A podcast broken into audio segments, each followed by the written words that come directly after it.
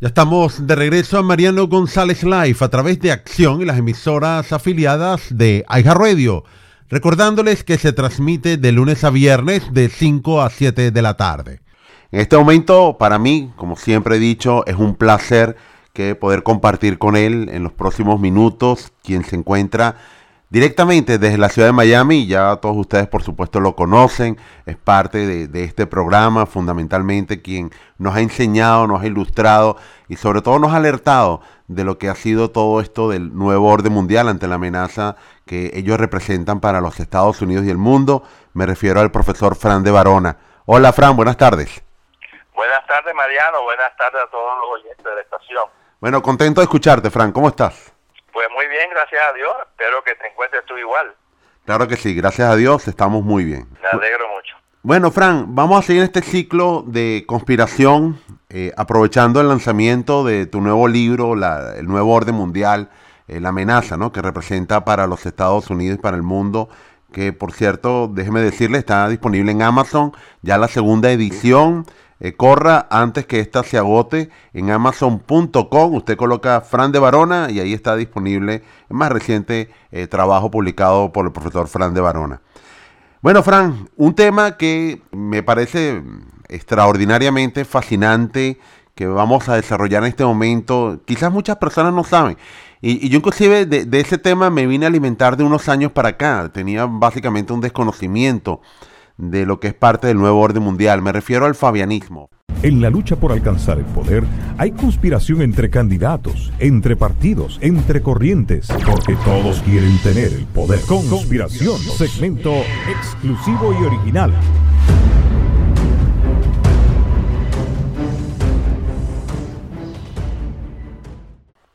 Sí, el fabianismo, eh, también anterior a eso había una cosa que se llamaba la mesa redonda, eh, que tiene que ver con eso también. Eh, hablando de la mesa redonda primero, antes de entrar en, el fabianismo, eh, había un, hombre extremadamente rico en Inglaterra que se llamaba Cecil Rhodes. Era tan rico que con, la, con todo el diamante que sacaba de África, creó una nación con su nombre que se llamaba Rhodesia, ¿no? De Rhodes, que es el apellido de él, que hoy en día es Zimbabue. Y este señor, eh, pues nada, quería ah, en 1890, eh, con una sociedad secreta, ¿no? Este Round Table, que llamaba Mesa Redonda, quería unir a, los Estados Unidos con Inglaterra para dominar el mundo. Esa era su idea, ¿no? Un gobierno mundial, pero que fuera Estados Unidos y, y Inglaterra los que fueran eh, dueños de eso, ¿no? Entonces, bueno, eso, y tenía, por ejemplo, un grupo de personas que lo seguían a él, eh, entre ellos uno que se llamaba Alfred Milner, que después le dio dinero a, esto lo haremos después más adelante, le dio dinero a, los bolcheviques para que llegaran al poder en Rusia. Mm. Y entonces eh, también este, este señor eh, creó una sociedad que se llamaba The Inquiry. Esta es una organización que creó Cecil Rhodes y los seguidores de la Mesa Redonda con los socialistas fabianos. Y esto después se desarrolló que estando todo este grupo de eh, ingleses y norteamericanos en el Tratado de París, en Versalles, se reúnen en un hotel que se llamaba el Majestic Hotel, eh, con el, coronel House, eh, que, era un marxista, que era la mano derecha de Woodrow Wilson, los hermanos Dulles, John Foster Dulles y Alan Dulles, que después tuvieron puestos prominentes en esta nación, y ahí en, en esa reunión deciden crear en inglés se llama The Royal Institute of International Affairs. Así que se creó este instituto eh, real en Londres de eh, asuntos internacionales, en inglés se dice Royal Institute of International Affairs, y se reúne en, una casa muy prestigiosa en Londres que le dicen el Chatham House. Bueno, eh, es, eso es el comienzo de la continuación del nuevo orden mundial creado por globalistas de Estados Unidos y de Inglaterra y dos años después se funda aquí en Estados Unidos el Consejo de Relaciones Exteriores o el Council of Foreign Relations. Ahora, es una cosa importante destacar que un profesor muy famoso, Carl Quickly, escribió un libro que se llama eh, en 1966. Él era profesor de la Universidad de Georgetown, nada menos que de Clinton. Y, y, él decía que él creía en el orden mundial, lo que estaba en desacuerdo que no se dijera públicamente, se ocultara, ¿no? Entonces, en este libro que él, que él escribe en 1966, él dice, y lo voy a traducir de inglés a español, dice, el, el poder de capitalismo financiero tiene otro objetivo, que no es otra cosa que crear a nivel mundial un sistema financiero de control en manos privadas que puedan dominar los sistemas políticos de cada país del mundo y la economía del mundo entera. Y este sistema se va a controlar de una forma feudal a través de los bancos centrales del mundo, actuando juntos con, en secreto eh, eh, con mítines que se reúnen, porque estábamos diciendo que, la, que, que los bancos centrales del mundo son todos carteles privados de bancos, no son de los gobiernos. Como la Reserva Federal no es de, Estados Unidos, es de un cartel bancario, eh, de los Morgan, los Rockefeller que lo crearon, los Warburg, los Rothschild, y, y, bueno, hay un banco que es la portada del libro, que es el Banco de Pagos Internacionales, que después más adelante hablaremos de eso, pero ese es el Banco Central de 60 bancos centrales del mundo que todos son carteles privados y ese banco que está en Basilea es de verdad gobierna el mundo financieramente. Yo estuve dos días en Basilea este verano tirándole fotos al banco. Pero bueno, eso eso lo más adelante voy a hablar, hablamos de ese tema. Pero bueno, siguiendo con los Fabianos, sí. los Fabianos uh, se crearon eh, en Inglaterra en 1884. Era una organización socialista que quería implantar el socialismo a nivel mundial, pero de una manera gradual, no con sangre y una revolución violenta. Y tomaron el nombre Fabiano porque había un general romano que se llamaba Fabius Máximo, que peleó contra los cartagineses y con Aníbal, que era un, un ejército que había invadido Roma, ¿no? Estamos hablando de la época de la época de Roma y Cartago. Y entonces este Fabiano pues eh, no hacía batalla frontal, sino atacaba en forma de guerra de guerrilla y así eventualmente triunfó. E, eso es lo que quieren hacer los fabianos, no hice desde pronto así eh, al socialismo a nivel mundial, sino poco a poco irlo haciendo. Inclusive tienen una ventana muy famosa, que la tengo aquí en el libro también, que es un lobo disfrazado de oveja. Ahí, ahí tienes tu lobo que quieren ocultar lo que están haciendo para de pronto tener metido el comunismo en el mundo. Bueno, esta sociedad es la una de las que crea el Partido Laboral Británico, que es un partido marxista, y hoy en día los, los fabianos en Inglaterra tienen 15 organizaciones socialistas que están afiliados al Partido Laboral, lo que se llama en inglés el Labour, Labour Party. El que lo dirige en este momento, que se llama Corbyn, algo así el nombre, es totalmente, absolutamente comunista. El que lo está dirigiendo ahora, así que Inglaterra, bueno, tiene un peligro como aquí tenemos a Bernie Sanders y a Elizabeth Warren, ellos tienen allá a, ese comunista dirigiendo uno de los grandes partidos de, Inglaterra.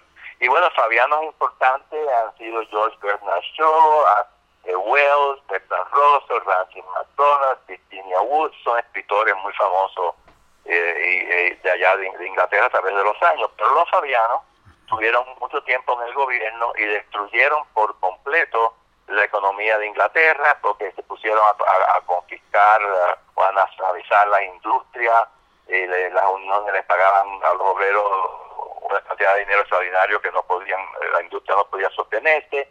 Bueno, pararon económicamente con Inglaterra hasta que la salvó la primera ministra Margaret Thatcher, que, que hizo, estaba ella en el poder cuando Reagan estaba aquí, y ella todo eso lo, lo cambió, eh, redujo los impuestos, redujo la inflación, eh, cambió las leyes de las uniones, eh, volvió a privatizar muchas de las industrias que habían nacionalizado y trajo prosperidad enorme a Inglaterra.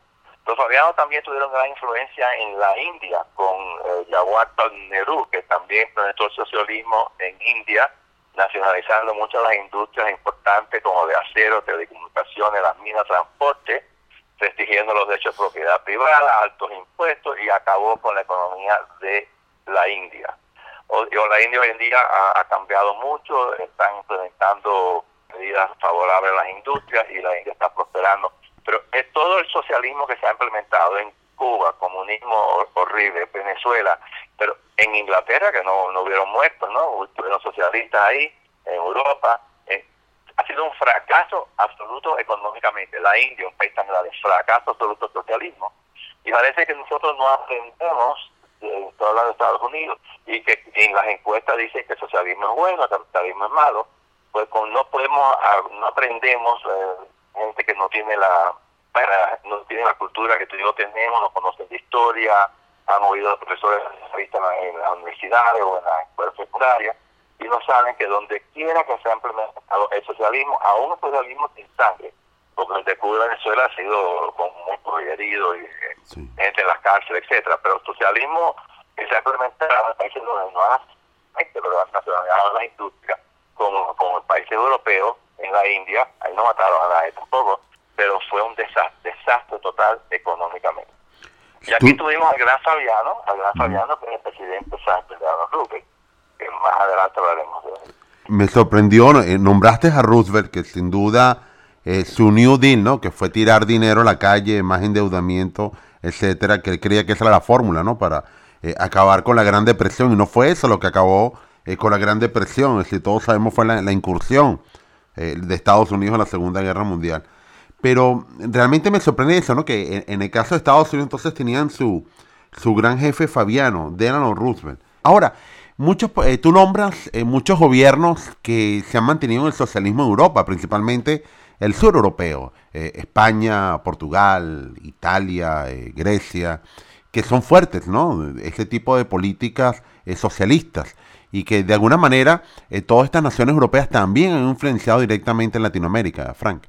Sí, fíjense los problemas que tiene Grecia económicamente todavía no ha salido del hoyo. Portugal, el que está en las Naciones Unidas, Antonio Gutiérrez, era primer ministro de Portugal y era socialista, y no solamente era socialista sino dirigía a los partidos socialistas en toda Europa.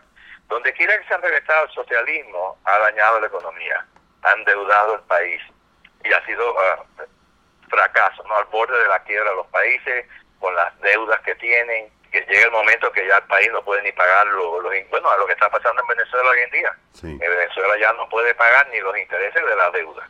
Ahora tenía que pagar no sé cuántos millones de dólares y no tiene el dinero para pagarlo, así que no sé qué va a hacer Venezuela, declarar bancarrota o está tratando de reorganizar la deuda para que se le extienda, para que le bajen los intereses, etc.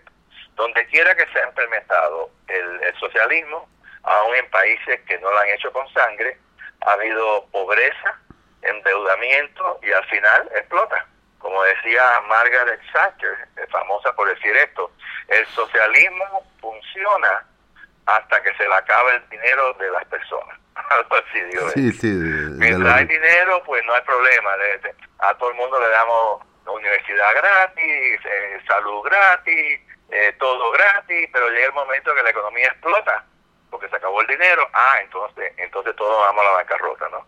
Hay que quitar todos esos programas. Eh, ese es el, gran problema del socialismo, que desgraciadamente en Estados Unidos, tanta gente joven que han ido a la universidad con profesores socialistas no han oído eh, lo que tú y yo estamos hablando en este momento, por desgracia. Uno de los políticos más nefastos en la historia de Estados Unidos, eh, tú lo has comentado muchísimo con nosotros, ha sido el presidente Woodrow Wilson. Entre otras cosas, el hombre que, que engaña en la campaña electoral diciendo que no va a la Primera Guerra Mundial, a los 15 días entra la Primera Guerra Mundial después de ese anuncio, y lo que ha marcado sin duda de una forma esclavitud en el país, lo que ha sido en marcha la Reserva Federal de, de Woodrow Wilson, ¿no? Frank. Sí, eh, ha sido uno de los presidentes más honestos de la historia. Eh, hay que ver eh, cómo, cómo se creó la Reserva Federal. Todo esta, todos estos banqueros domésticos e internacionales que querían apoderarse de los fueron a ver al presidente McKinley, que era republicano y que iba a ir a la reelección. Y entonces le dijeron a McKinley que ellos lo apoyaban a McKinley a la reelección si él le dejaba crear un cartel bancario con el nombre de Reserva Federal, que no, por supuesto no era federal, era unos banqueros domésticos internacionales que se iban a apoderar de los Estados Unidos y a controlar la moneda, los intereses y los préstamos, etcétera. Entonces él se negó, le dijo, no, si ya tuvimos un banco central, eh, 20 años y el presidente Andrew Jackson lo eliminó porque lo que estaba ocurriendo era que estaban enriqueciéndose los banqueros a costa, a cuesta del pueblo. Entonces, tumbarlo del poder y se buscaron a este Woodrow Wilson, que era presidente de la Universidad de Princeton y que también había sido gobernador, y entonces uh, le dijeron a él, bueno, te vamos a hacer presidente a ti, pero en cuanto tú seas presidente, inmediatamente vamos a crear la Reserva Federal. Y entonces estuvo de acuerdo. Entonces, como el Partido Republicano era muy poderoso en aquella época, tenía 60% de los votos, entonces se buscaron un tercer candidato, que era nada menos que Teddy Roosevelt, y entonces hubieron tres candidatos en la elección de 1912 y entonces dividieron el voto republicano y entró Woodrow Wilson con el 42% de los votos, ¿no? Eh, pero eso se hizo intencionalmente para que él ganara.